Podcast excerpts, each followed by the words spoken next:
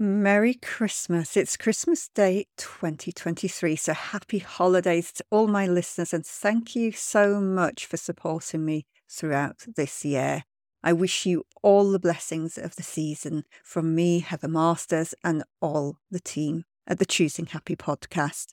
This is episode 52, where I got to chat with a wonderful lady, Samantha Dawkins, all about her journey to finding happy, to finding the work she loves, and how she makes a difference in the world of therapists.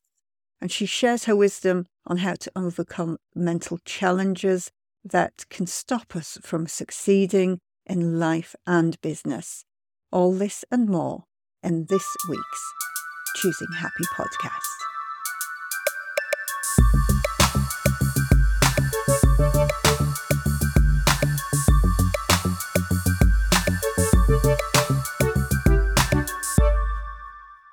Hello, and welcome to this week's Choosing Happy podcast, where I have the great pleasure of chatting with Samantha Dawkins. Samantha's a coach, social media manager, support worker, and is passionate about mental health and is a mental health advocate. She specializes in helping therapists show up authentically with confidence online. Welcome, Samantha. Hi, thank you so much for having me. I'm I'm so happy to be here. I'm so happy to, to be talking to you today. I love what you do. And could you begin by telling us a little bit about your journey and how you found your passion? Oh, thank you so much. Yes, absolutely. So, so as you've already said, I'm um, quite multi-passionate in what I do now. I'm primarily a social media manager, but I'm also a support worker and I'm a coach as well. And really, my sort of business journey starts kind of at the end of 2018, the beginning of 2019, when I left the corporate world. So I was actually an executive assistant in the software industry, managing directors, before starting my own business. And as you can imagine, that's a very male dominated space. Um, it is a very technical space. And I just found myself in a place with my well being that that wasn't great. I wasn't happy in my my roles there. And I really wanted to move on to something that um, that I could feel passionate about and excited about, and that really lit me up and that could have a positive impact. So at the beginning of 2019, I started my business, Koala VA. Interestingly, when I first started, I thought my niche would be working with recruiters. That's um, an industry that I'd worked with in in my previous company before. So I thought that makes sense. I know what recruiters need and want. I've got plenty of recruiters in my network. So it just felt like a natural sort of space to start. But I very quickly realized this isn't, you know, this isn't what I want to be to be focusing on. You know, I need to really carve out a space that has some real meaning um, mm. for me and for the people that I'm working with. And so I did a lot of soul searching. I did a lot of thinking. I did a lot of uh, back and back and forth. And I came to the conclusion that the space that I really, really wanted to work in was mental health. Now, I'm a huge mental health advocate myself. As you mentioned, I've had a real sort of mental health journey throughout my life. I've personally benefited from from therapy. And so I thought, what better way to combine, you know, the, the, something I'm passionate about with the skills that I can bring. So that was the niche that I decided to work with. Originally, when I set up my business, I was a virtual assistant. So I was helping with everything from calendar management to emails to, you know, setting up things on websites. And it very quickly I very quickly found that what was being asked from my clients was help with showing up really and getting visible in their social media. And that was really transformative for me. That happened very early on in my business, but it was so transformative because I realized that I could have a direct impact then in helping them to share their message with the people who really need them, to help people who need help like I did. Um, yeah to to find the right therapist for them. So that was a real a really important moment for me in my business. Excellent. Just um, going back to the niche and, and that you're helping therapists show up, mm. is there that element of them having their own issues, uh, their own sort of mental health blocks about showing up, about being visible? Absolutely. Yes. And that's that's one of the things that I work with a lot. In fact, almost every single client I work with has some blocker when it comes to showing up, whether it's a personal blocker or a professional one. When it comes to showing up and getting visible online and on social media, obviously, when it comes to the mental health profession, there are, you know, ethical boundaries that that you have to take into consideration. But beyond that, there's there's a real sort of mindset issue around actually being seen, um, actually being perceived by, you know, by an audience and by yeah. potential um, clients about comparing themselves to other people online. So yeah, all of those blockers really come into play. And that's that's something I'm really passionate about helping clients with, helping them show up as their authentic self that's yeah. the first step really you know really getting to who they are and who they uh, how they want to uh, to show up online. And then also with confidence as well. And and obviously that comes with you know practice practice makes perfect. And it comes with having to do things before you're sort of entirely ready or comfortable and just clicking that post button. Uh, but yes, I really go through a journey with a lot of my clients from going from this space from literally not even wanting to have their own a photo of themselves as their profile picture and just having a logo all the way through to you know creating talking head videos reels and and things like that and talking directly to the camera and that's such a wonderful journey to to mm. be a part of to see my clients go from sort of hiding and, and really not being confident in in showing up or how they should show up to you know really sharing themselves with the world and, and with their potential clients. So uh, you're describing the journey. Is there any tips that you could share with us if someone is in that position where they can maybe get started? Maybe they they haven't got a, a photo up there, they hate selfies, they don't feel comfortable with their own voice. Are there any? Absolutely, yes. Yes, definitely some tips. So I think one of the biggest tips that I would have to share is to focus on your own lane. so I think when we're online and we're seeing other business owners, we are seeing the very highlights of, of what they're wanting to share. They're sharing their best takes of videos. They're sharing, you know, just just the things that they are happy to share. And they're not sharing everything that they go through to get to where they are. So I think the first thing is to stop looking around um, and, and, and seeing, you know, and comparing yourself to other therapists and to just focus on yourself and to really get into the mindset of who do I want to be for my business? Who do I want to show up as for my potential clients? And that really is going to involve sort of biting the bullet sometimes and accepting that it's a case of progress over perfection. It doesn't have to be the very best, most professional headshot before you can share your photo um, on social media. So it's about removing all of these blockers that we think, you know, these things we have to do before we can take that next step and just doing things that are imperfect, that are that, yeah. you know, that are a step in the right direction. So I would say the first thing would be if you don't have a photo as your profile picture, take a photo. Any photo, just make sure you've got a nice, you know, sort of clear um, background behind you, just a photo of your face, maybe your shoulders, and just set it as your profile picture. And that will actually, that alone can have absolute, you know, work absolute wonders on your um, on your presence because it means that anyone who finds you can put the face to the name straight away. If they see your lovely smiley face, they won't care if it is a photo that you've taken, that your husband's taken, or that a professional photographer has taken, all your potential clients and, and your audience want to see is that there's a person behind the brand. And then really it is a case of practice makes perfect. So again, it's it's continuing to move through that discomfort as you go, that slight, you know, that slight discomfort. If it means that you need to take loads of photos or, or take a few sort of video recordings, that's absolutely fine.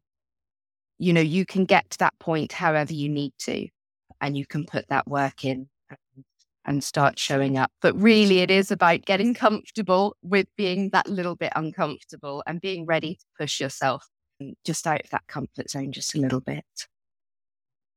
There's a phrase which I don't particularly like, but do you ever use the the fake it till you make it? So so that you're kind of living into the the person you want to be, the identity you want to be. Yeah. So you know, you're getting uncomfortable and coming from that mindset. I think, yeah, I, I feel a little un- uncomfortable with that phrase as well. Um, not because I, I don't like what it can what it can mean, um, you know, and, and that you can sort of step into it over time, but more that it's this idea that you're kind of faking anything to start with. Because really, when you're getting visible, it is about being vulnerable. It's it's more about being yourself than Yeah. anything, really. So, although I get the concept of, you know, kind of acting the role until you feel comfortable in the role, it's never something that I've, I don't think I've ever really said it to any clients. I don't think I've ever Mm. shared that as, as a piece of advice, but definitely show up as the person you want to be and the person you are for your audience and, and for your client.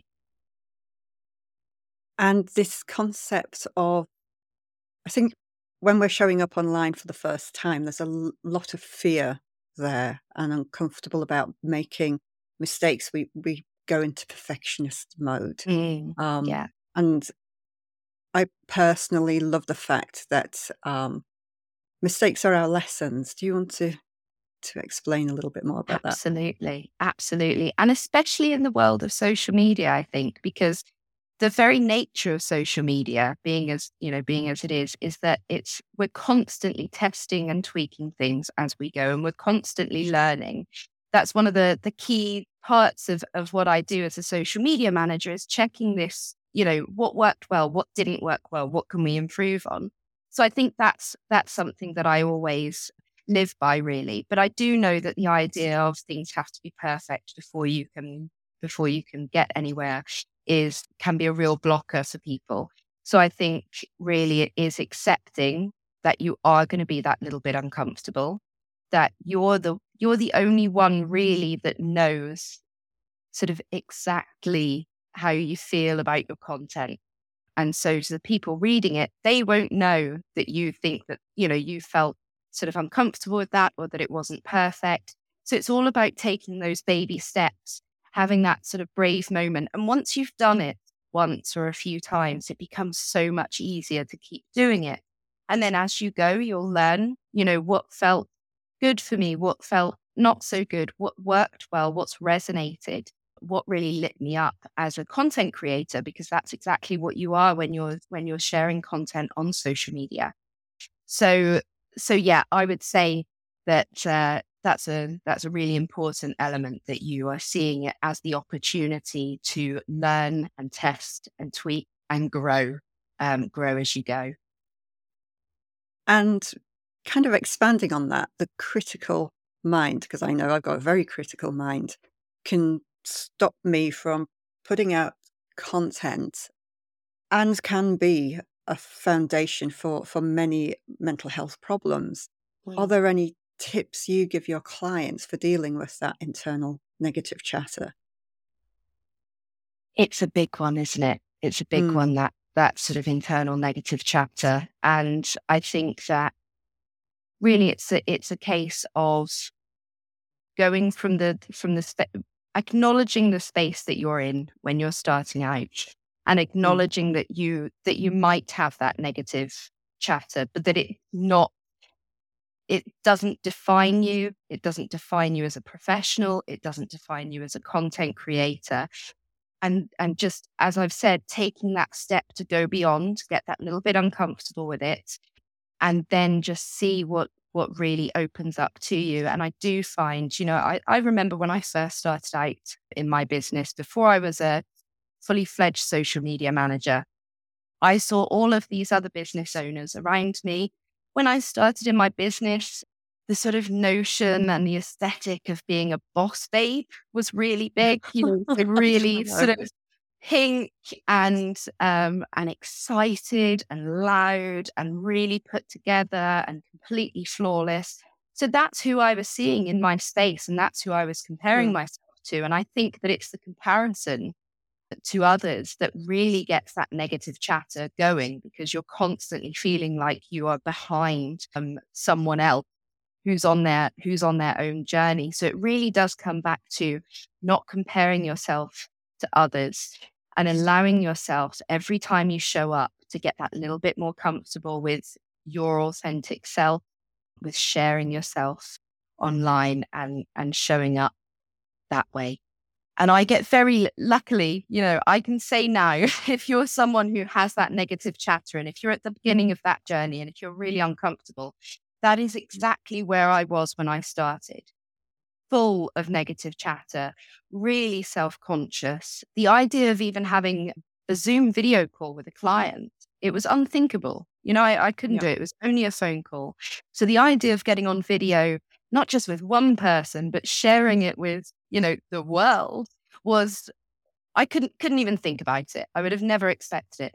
And honestly, as someone who for their whole life has struggled with confidence and self esteem and, you know, feeling like I couldn't be who I really am and, and trying to compare myself with others. To go mm. from there to where I am today, I would have never been able to imagine it. That person back then would have said, no, you're crazy. It's, it's not possible. It can't be done.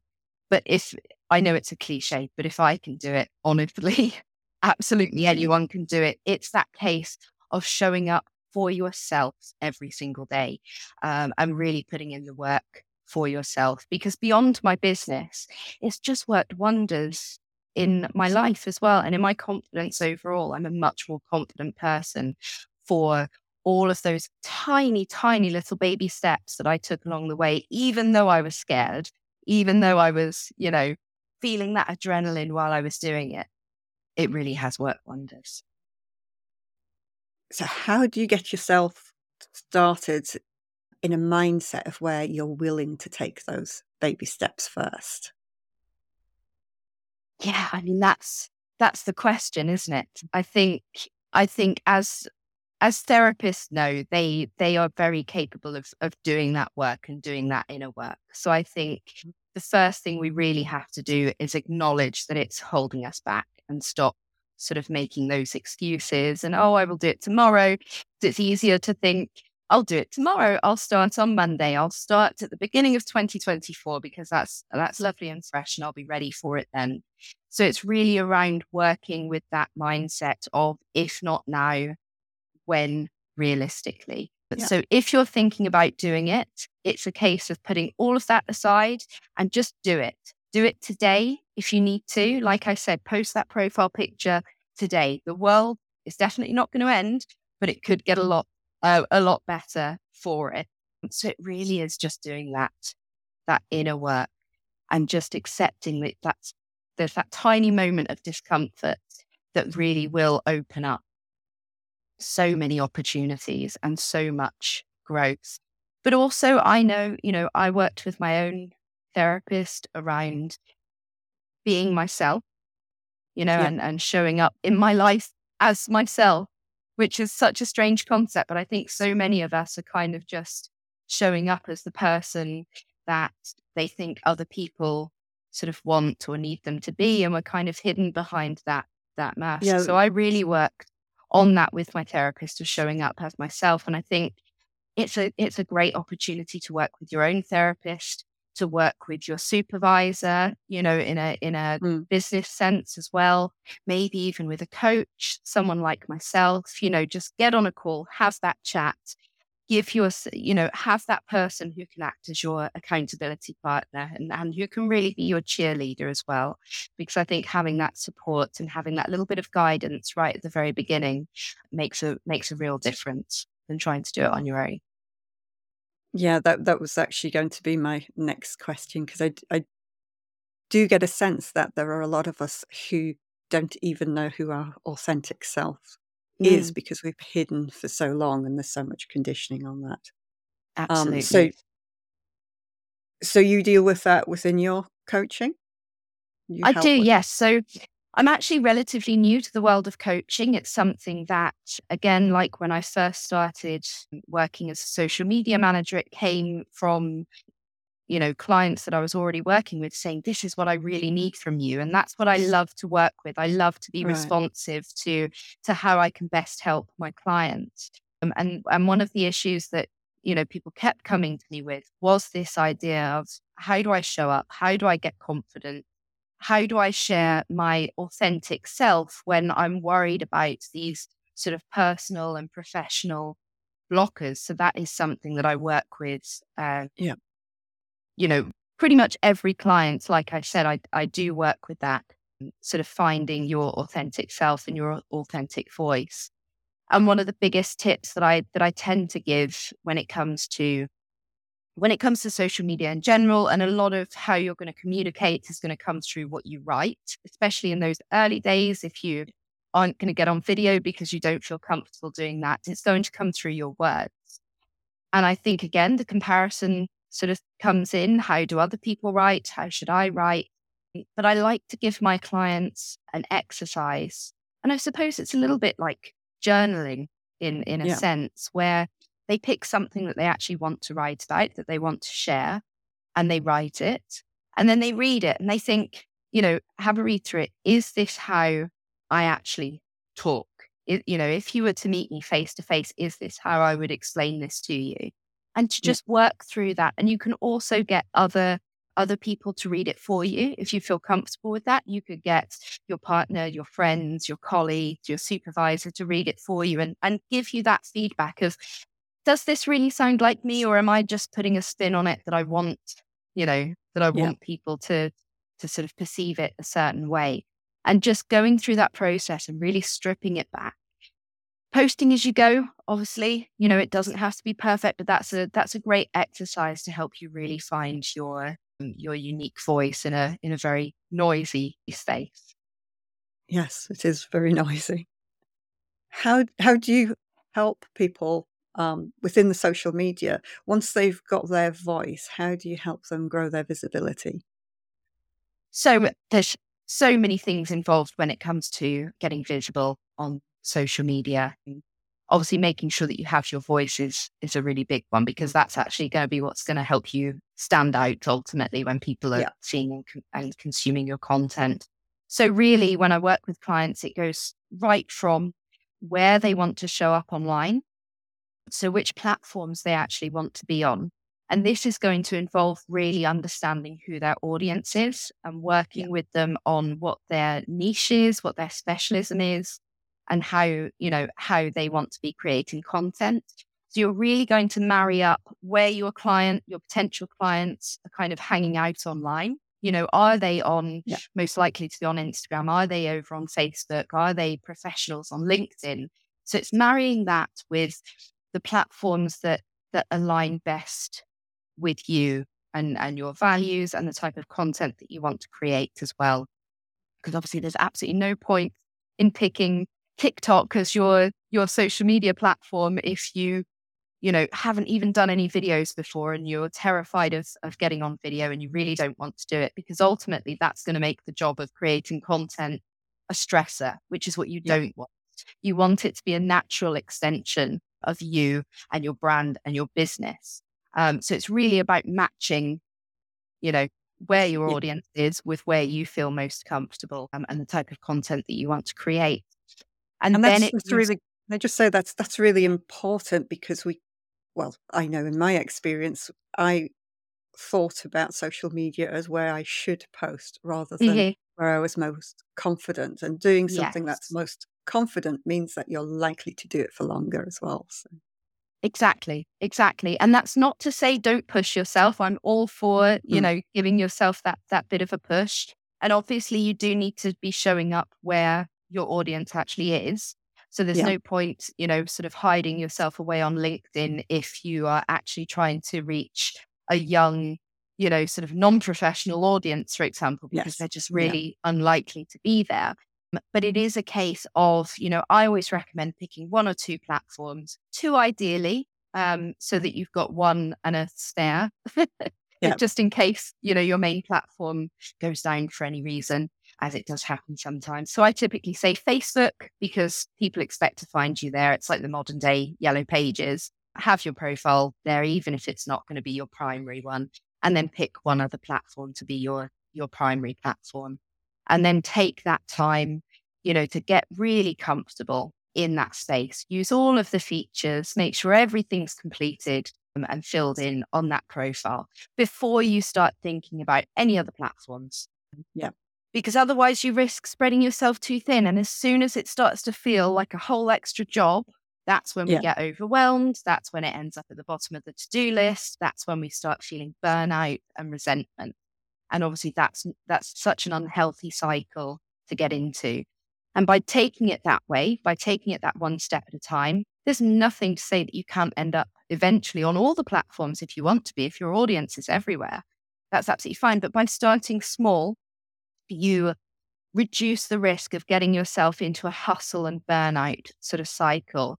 And by that, I mean um, and I was talking to, to one of my clients about this the other day, actually, where she said, I feel like I'm either sort of all go, you know, and I'm hustle, hustle, and I'm showing up and things are really getting done and I'm motivated and energized. But then she reaches this wall where she's just put in so much of herself over the last, say, four weeks that then she feels burnt out and then she can't show up. She physically and mentally can't show up for the next however long.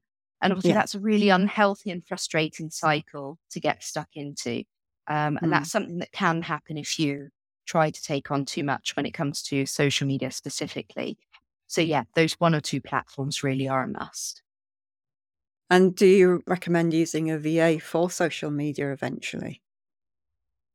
Yeah, I mean, getting help with the things that that maybe you feel like you don't have the time or the energy for it can really make a difference. Um, and I know that that when, especially when we're starting out in business, or perhaps you know, a lot of therapists run a private practice alongside employment, so you know, it can be quite quite a small business in in the beginning. But once you get to a point where you can get help for something, it's such an investment. It's an investment that's really worthwhile to take something off your plate so that you can focus on the things that only you can do in your business, yes. the things that are really going to help to move the needle for you mm, is is a game changer really and and this is something that i learned along the way you know in the in the very early days of my business obviously i didn't have a huge amount of income but what little i did have i kind of resented even spending it on the necessities the real necessities in my business because i thought you know i really need to kind of bootstrap this but once i did start you know, investing in things that that save me time, that that improve my processes, that that take some of the busy work away from me, that that really lift some weight off my shoulders. It was, you know, it really opened my eyes. And now I'm the type of person that if some, you know, if I can outsource something or get a new tool or something like that that's that's going to have an impact, I jump at the chance because it really frees me up to work, you know, on my business as opposed to just always working in it and doing all of that busy work. So certainly don't, you know, overstretch your finances. Um, you know, you don't have to pay for monthly support, you know, and sort of stretch yourself that way. It could be a case of just getting on a power hour or a consultation with someone like myself to just give you the the guidance you know, so that you're not bogged down in decision making or in Googling everything, so that you have that sort of clear plan of action, because that can make a huge difference as well. And then as you build and as you, you know, sort of increase your your income and you've got that little bit that you can invest, it's such a positive area to invest in because marketing is so, so important. You know, even if someone finds you via your website or word of mouth, the chances are they're still going to have a look for you elsewhere online. They're still going to, you know, try and find out who you are as a person, as a therapist, as a business owner. So having that social media presence is still going to have a positive impact, even if your clients are coming from sort of word of mouth referrals. Yeah. Yeah. Touching on the, the financial, it seems to be increasingly a, a kind of blocker for entrepreneurs at the moment. You know, it's something in the, in the groups that I'm in, it's something that is constantly coming up, their mindset around money. Do you Yeah. find that as an issue? Yes, absolutely. It's it's one of the biggest the biggest sort of Mm. mindset issues that I come across. And as I said, I had my own sort of issues with it in the past. And I think many of us are coming from a place of employment. So we think in terms of the money I receive is my spending money. That's my personal money. We see it as like a salary. But when it comes to running your own business, you've got obviously the the income that you're receiving, you've got your expenses, you've got room for investment. So it's really differentiating yourself from that employee mindset and stepping into the the business owner mindset, which does take time. And I I really feel like it's something that in a way we kind of, you know, I could I could shout about it until the, the cows come home. Please don't think of it this way. But ultimately, we kind of all have to to make our own way there of, of Yeah. getting to that that state. But really, once you start thinking about yourself as an employee and start thinking about yourself as an entrepreneur, as a business owner, as having this amazing opportunity and this power to be able to invest and grow your business, you know, and not be working for someone else and and you know just increasing their pay packet over time, that you can do that for yourself. That's you know, it, it's such a transformation.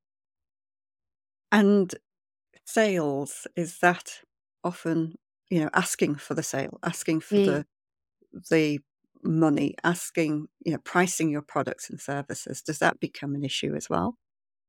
Absolutely. It absolutely does. And I think no more so than than in the mental health space. I think there's a really damaging and negative um, sort of idea that therapists need to be in it just to help and that they they don't deserve to also be able to earn a living that lets them, you know, live comfortably or or have Yeah. aspirations.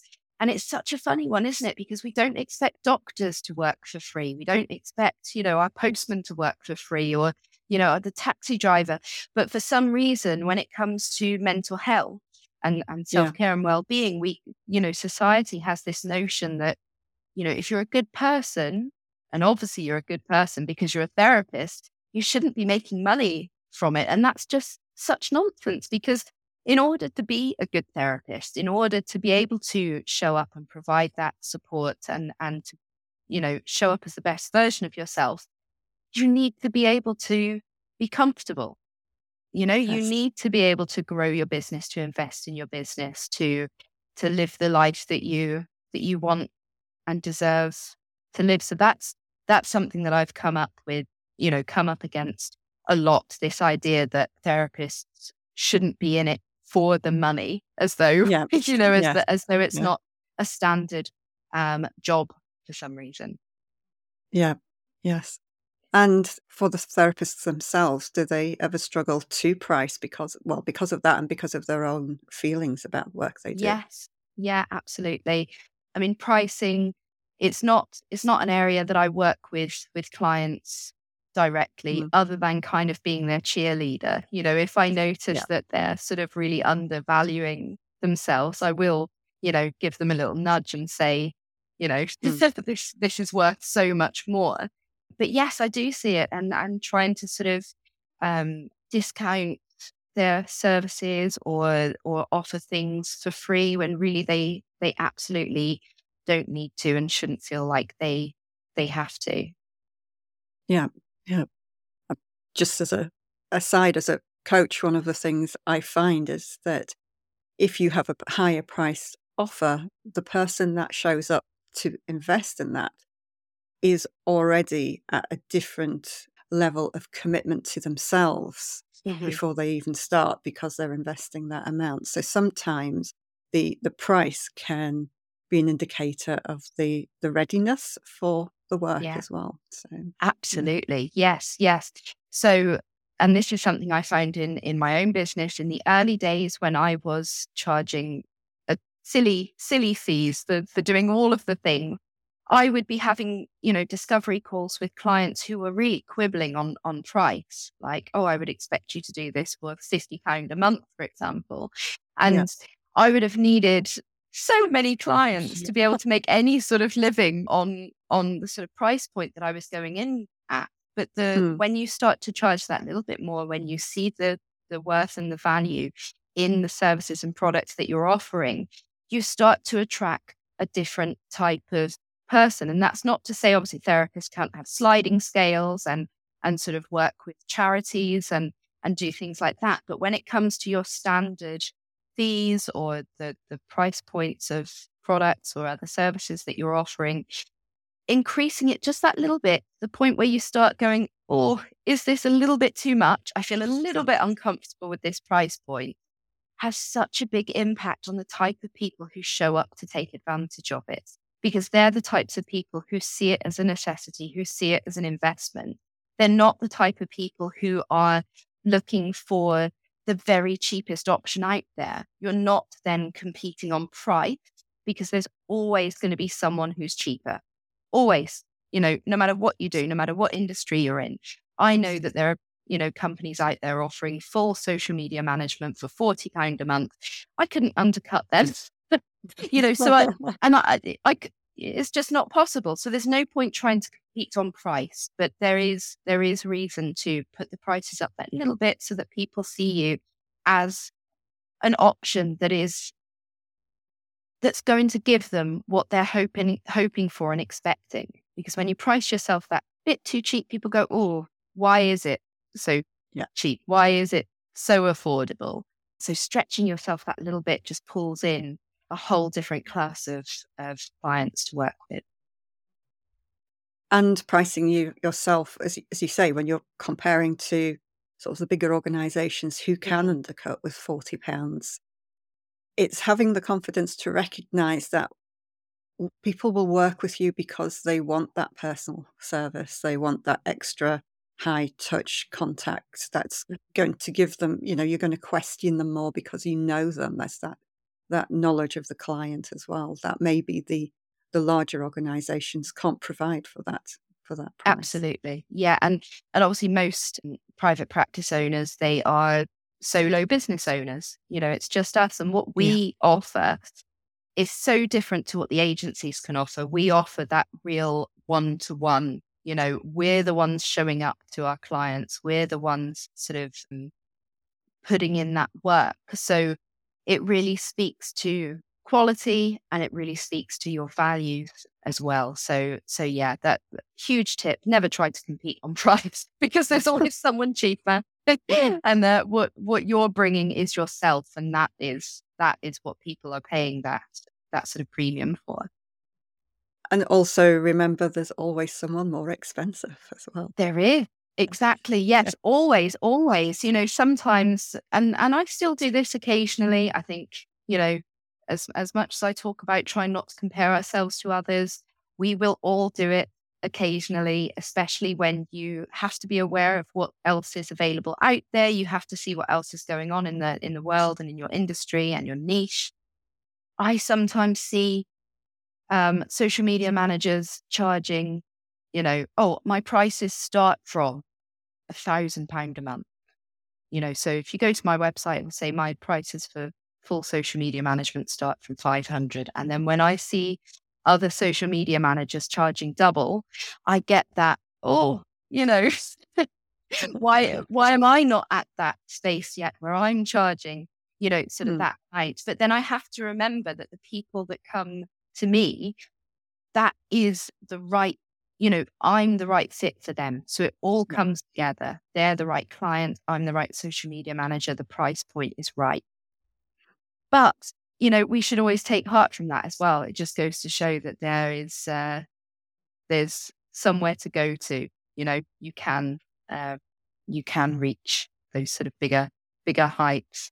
But yeah, as you say, there's always someone charging more. So if someone were to compare that to me, they may well go, oh, actually, that's that's more in line with with what is feasible for me to invest in my business at the moment. So let's work with with Samantha.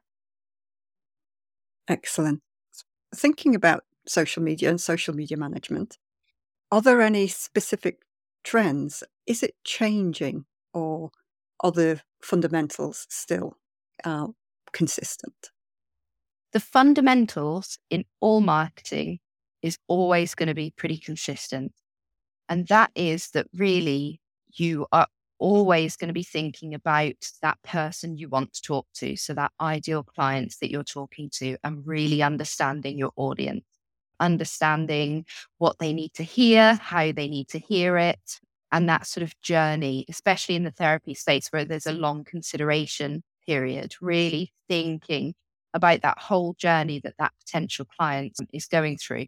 So the foundations are always exactly the same. And while trends may come and go, you know, the best methods of getting a message across or the best methods of getting content pushed to a wider audience, they might change. And so you can test those and tweak those. But ultimately, the the trends aren't going to make or break the business. It's really understanding who your audience is and how they need you to communicate with them um, that's going to make the difference. In the short term, trends are fantastic. You know, you can hop on a trend and it, and it gives you some some great reach or lots of DMs or or whatever it might be, and that's brilliant. But with all the trends in the world, if you don't have that foundation of really understanding your audience, the trends will fall flat.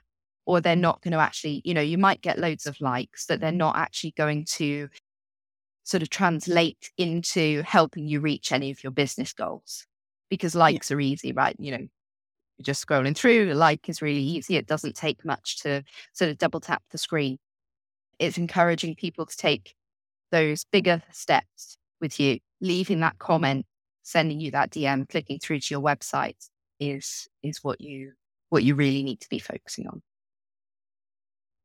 Yeah, and trends can be such a distraction if you're learning social media and you're unaware of how important the foundations are you can get caught up in the next shiny thing. Yes, absolutely. And you can also get caught up because there are there are so many influencers, supposed social media gurus and experts that will tell you literally, you know, conflicting information. So one mm. will say you have to post this many times, for example. The other one will say, no, you have to post this many times. And it's only by understanding your audience that you find out what works for you and your business and for your audience. So so that's another big another big part of it. There's so much possible information out there and it's so easy to get really caught in that rabbit hole of trying to decipher which information is is what you should go with, trying to jump on absolutely everything that you kind of lose yourself in the mix. Whereas really if you just focus always on those small steps towards your actual goals, not just getting some likes or going viral or, or whatever people think success is on social media. Real success is using social media to help you reach your, your business goals. And going from the, the call to action to getting people to your website, mm. email marketing, do you touch on that at all with your clients? Um, what's your thoughts and feelings around building your email list? Yes. So, social media is a fantastic tool. Um, and that's exactly what it is in your kind of marketing arsenal.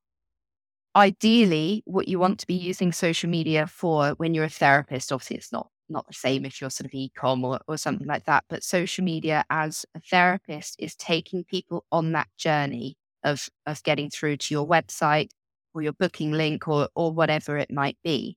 Um, and that can be the same for your email list as well. Ultimately, you want to create a more and more defined audience. And email mm-hmm. marketing is one of the absolute best forms of marketing because the people who are on your email list that you can get there from social media, they are the people that have already given mm-hmm. you a commitment. You know, they're saying, I'm so interested in what you have to say that I am happy for you to show up in my inbox and they are so much more likely to see the messages that you send them when it's coming through as an email than when you're just posting, you know, on your social media.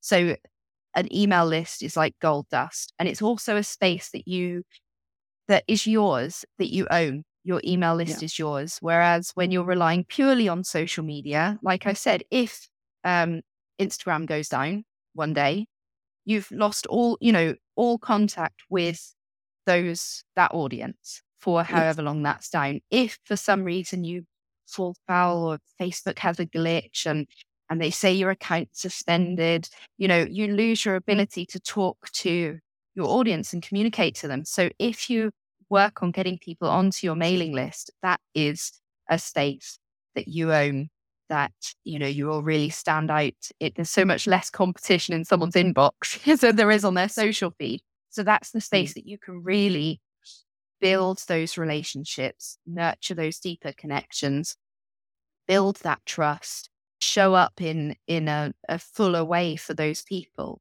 And then ultimately, when it comes to them deciding they want to work with a therapist, they, you know, you are really top of mind because you're in their inbox. Or if you launch a workshop or a masterclass or a or a course or whatever it might be, they've built so much trust with you through that, you know, through you emailing them regularly that, you know, you'll have much more success than just doing it obviously both parts are really important, but then just doing it on social media. So it really works together.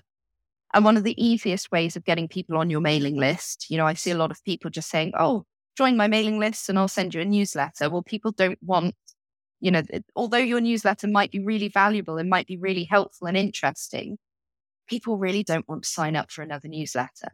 Um, yeah. So the key is to offer them something in return. And this is what's called a lead magnet or a freebie.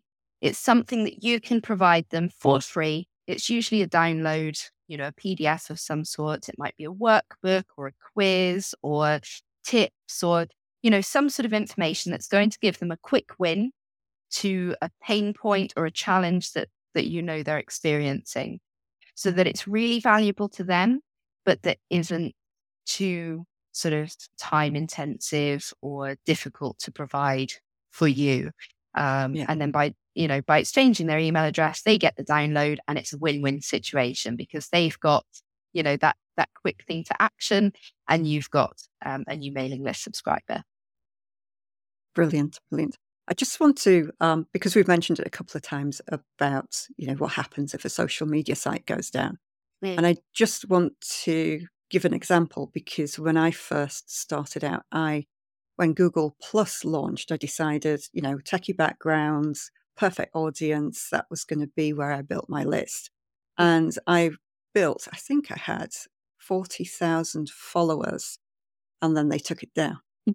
Wow. Yeah. And I hadn't added them to my oh, email goodness. list. So, yeah, that's... you know, it, it, it does happen and that's not so long ago so yeah and that was no. google so you kind of think that that wasn't going to happen but it can so, so, exactly yeah and and obviously social media is such a valuable tool for being visible for being discoverable for uh, you know for for helping clients to potential clients to really see you and sort of build that know like and trust with your audience. Mm but ultimately it's not a space that you own. So as important a part of your marketing it is, the goal really needs to be getting, you know, fun. If we think of this marketing funnel, then they're starting at the top of that funnel with your social media marketing and they're working through um, and getting them on your mailing list means that if something happens to your account, or to the actual platform itself, you're not going to have to start from scratch again because obviously that's such an awful feeling. And okay, if I lost my Instagram account tomorrow, would I be gutted? Yes, really, really gutted. but I know that I've got the other play, you know, the other spaces online. I've got my websites, I've got my email marketing list, I have other social media platforms. So I'm not putting all of my eggs into one basket. And that's why, you know, all of these parts of, of marketing are so mm. important. But yeah, I would I would have a little cry if I lost my Instagram because I do love my Instagram. But it wouldn't be it wouldn't be the end of the business. yes. Yeah. It's just because you, you mentioned goals earlier, is that something you work with when you first work with a client, get re- get them really clear on their goals? Yes, Yes, absolutely. It's it's really essential because the whole part of mar- the whole point of marketing is to help you, you know, in your business in some way. So it might be that you just need to build that that brand awareness so that when people are looking for a therapist, if they they search for, you know, hypnotherapist in Plymouth, which is where I live, for example, that you are going to show up. You know, because if they yeah. see so they're not going to go digging to find you. If you're not there, then you know they're going to go to another hypnotherapist in mm. Plymouth. So when it comes to your online presence, having your goals in mind, you really work backwards from there. So, what is it that you actually want to achieve? What's your goal? What's your objective? And then, what are the steps you can take to get there? And not having goals actually is one of the the the main reasons that I think a lot of business owners get a bit down about social media because they feel like I'm putting in so much effort. You know, Spray I'm, I'm churning out exactly. I'm churning out content every day. I'm posting on five platforms. I'm doing this and that and the other, and they're not really feeling like it's getting them anywhere. Um, they feel like, oh, this is something I should be doing, so I'm doing it. But you know, I'm not really seeing any positive mm-hmm. impact. I'm just feeling a bit exhausted and burnt out from it all. Whereas if you think it's about the quality and and knowing what quality is comes from understanding what your what your goals are in your business and that allows you to go from a place of as you say spray and pray to being really you know conscious about what you're doing and really purposeful and, and intentional with your content. And just that little switch just understanding what your goals are and when you're creating a piece of content thinking oh how is this going to help me towards my goal? Um yeah, so, so mm. important to work backwards from your goals. And do you create content pillars from goals so that, because I, I know, you know, I've done the spray and pray and yes.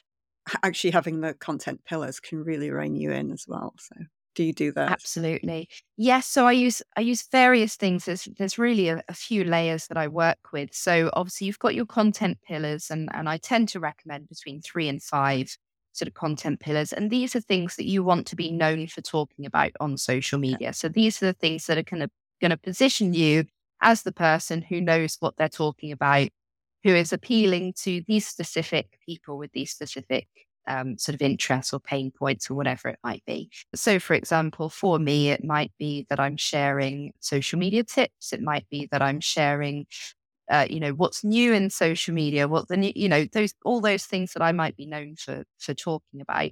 And for a therapist it might be that you are talking about anxiety you know tips for dealing with anxiety education around anxiety. What is anxiety? How you know you we're, we're experiencing it but what are the actual effects? What is the body and the mind going through? So that educational side of things. Then you might have a, a pillar around therapy for anxiety. So, how does therapy help? How does your particular approach work? So that all of those pillars really work together to create a cohesive um, sort of feed. So, when someone finds you and when they follow you, they know exactly what they're going to get by following you. And they're much more likely to remain a follower because you're continuing to talk about the things that they care about. Whereas if you're here, there, and everywhere, it can be really difficult to come up with content ideas because you literally mm. have every idea you could ever ever think of and every topic. Whereas if you're keeping yourself um, focused with three to four, uh, three to five sort of main topics that you want to talk about, then that keeps things cohesive. It, it makes it a lot easier to brainstorm content, to create content. But then underneath this, so so the content pillars to me are just you know the the topics and they yeah. can change over time you know if mm. if you need to they're not set in stone but then you have how you want people to engage with that content and that's really going to yeah. come down to what your business goals are so for example if you are wanting to get people onto your email list if that's one of your goals you know build my email yeah. list by a thousand subscribers in the next year or whatever it might be you need to think right how is this content helping me work towards that goal. And that's when you set a specific goal for that piece of content. So, for example, if you're trying to build your email list, there's no point putting out content where literally all you're asking people to do is give you a like. because that's not going to grow your email list. You need to say, right, I'm trying to grow my email list. I'm going to put out this valuable bit of information or this education or this funny meme or, or whatever it might be. But then the call to action will be join my, you know, join my mailing list to get this or download this free um, resource or whatever it might be. So that's the layer that's underneath thinking about, you know, yeah. So any piece of content can work in any way, really. It's the call to action that makes it sort of align with your with your overall business goal. Brilliant. Brilliant. If you had three tips to give someone who is starting out as an entrepreneur today online yeah. as a therapist, what would those three tips be? Oh, that's a very good question. that's a very good question. So I think the first the first thing for me, uh, the first tip I would give is to really take the time to understand your ideal audience. Who is your ideal client? Who do you want to work with? A lot of therapists that I speak to, you know, they're they might be generalists or they might say, well, I'm I'm happy to work with anyone. Therefore, my audience is everyone. But in marketing, that can really hold you back because if you try to talk to everyone, that content's not really going to resonate with people. It's going to be, you know, a little bit bland, a little bit sort of nondescript. So, really figuring out who you want to work with, it doesn't preclude you from working with anyone else. I'm a social media manager for therapists. I work with software companies, web developers, I've worked with authors, you know, writers, all, all of that, it's not stopped them from working with me. But by knowing who my ideal audience is and really making sure that all of my content is speaking to them has helped me to establish a successful business um, in my area. So that's the first, the first piece of advice. The second piece of advice, I think, is to not try and and do it all all of the time, and that will come down to having that self awareness and, and really checking in with yourself and how you're feeling, intentionally not spreading yourself too thin, committing to showing up, but not over committing. So, for example, you know, just because you've heard someone say you need to post every single day, yes, that might be the optimum. That might help you to reach your goal, you know, in X amount of time. But if realistically all you can do all you can physically or mentally do is post twice a week. Commit to that and do that because it's much better to show up, you know, twice a week, you know, for however long than it is to show up every day for a month and then burn yourself out and sort of ghost your audience for the next six months because it's just become too, too overwhelming. Um, and then I think really put in that time to do that sort of inner work and work on yourself and your own mindset, you know, whether it's around really figuring out your authentic self and and who you are or whether it's working on what what your actual voice is whether it's working on that money mindset investing in yourself it the rewards you'll get from it are you know are sort of tenfold really. It's so worthwhile. So yeah, I would say those are my those are my top tips. Um, but there are but there are plenty more. I could say so much. And the, the, the final question, because this is the the choosing happy podcast, do you think yeah. you found your happy place in, in your work and in your life? I do. I I really do. I think I find a space where I really feel like I'm making a positive um, difference I feel like it's aligned with, you know, my skill set, but also what I'm passionate in. And I mm-hmm. love working with the clients and, and getting that feedback that they feel better about themselves. They feel excited again, or they feel empowered again, or they're just less confused, or they're less stressed. That really lights me up. So being a business owner is tough.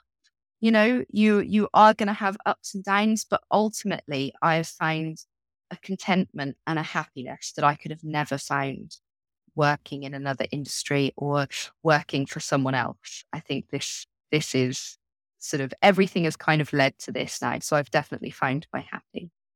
Oh, brilliant. Thank you. And how do people get in contact with you? Uh, what's your social media? What's your website?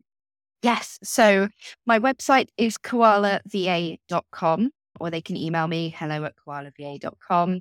My main platforms where you'll be able to find me sort of showing up daily are on LinkedIn. You can find me and also over on Instagram as well, koala.va. And I also have a Facebook group as well. So the Social Media Made Simple for Therapists Facebook group. So if you type that into Facebook, give it a search, um, you can come and join the group where I offer extra support. And I've got some workshops coming up in 2024 um, and some some sort of free masterclasses as well. So that's a great space to join if you're just looking to learn um, some more and get some extra support with social media. Thank you. I'll put all of that in the show notes as well if people want to go to the website for that. So thank you so much for your time. It's been absolutely a joy and fascinating and really helpful. So thank you. Thank you so much. It's been been so lovely chatting with you. Um, and yeah, a wonderful experience. Thank you. Oh, good, good. Well, bye for now, and I'll talk to you again soon.